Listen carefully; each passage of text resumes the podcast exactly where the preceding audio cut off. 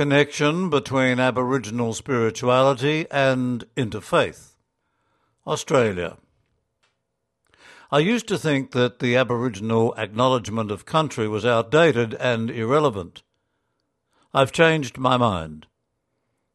I now believe that this ancient Aboriginal protocol has profound connections with our contemporary work in interfaith relations. Allow me to explain. Aboriginal people have inhabited this land for over 65,000 years. They are the world's oldest continuous living culture. They formed many societies and nations with a variety of cultures and spiritualities shaped by the various landscapes and climes coastal, mountain, plain, island, desert, and so on. They spoke more than 250 languages and 600 dialects. Consequently, cultural and religious diversity is deeply embedded in Australian history. It is part of our national DNA. Overlaid on this ancient Aboriginal diversity is our current multicultural, multi religious diversity. More than a quarter of Australians, 26%, were born overseas, just over 6 million. Add one or both parents born overseas, and the figure jumps to nearly half, 49%.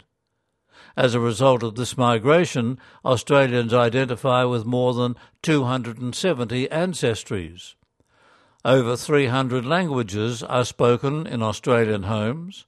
We follow over 120 different religions or spiritualities.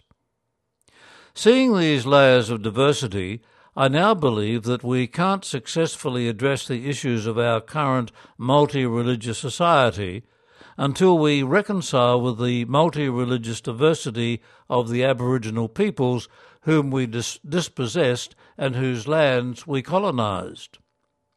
Reconciliation and interfaith go hand in hand. To make this connection, the Columban Centre for Christian Muslim Relations has done the following. We placed an Aboriginal acknowledgement on the front and back of the entrance door to our centre, so that every time anyone enters or exits our office, they are reminded that they are stepping on Aboriginal land. An Aboriginal elder, Uncle Lexadius Dad, carved a message stick especially for our centre, that conveys the message of people coming together in peace and harmony. We have a map of Aboriginal Australia displayed prominently on the wall of our office. We included an Aboriginal dot painting motif on our centre's promotional banner, signalling that reconciliation is foundational to our work in interfaith. We have included an Aboriginal acknowledgement on our email signature so that all our communications include the message of reconciliation. I can't say any more than this, as this little is as much as we've done. But I suggest that the Aboriginal protocols provide a treasury of resources that could fruitfully transform interfaith relations in Australia. For example, acknowledgement.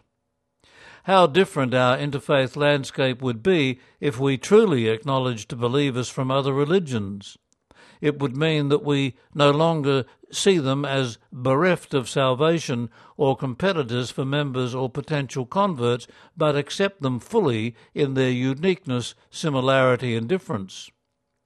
Welcome to country. How different our interfaith relations would be if we extended welcome and hospitality to others.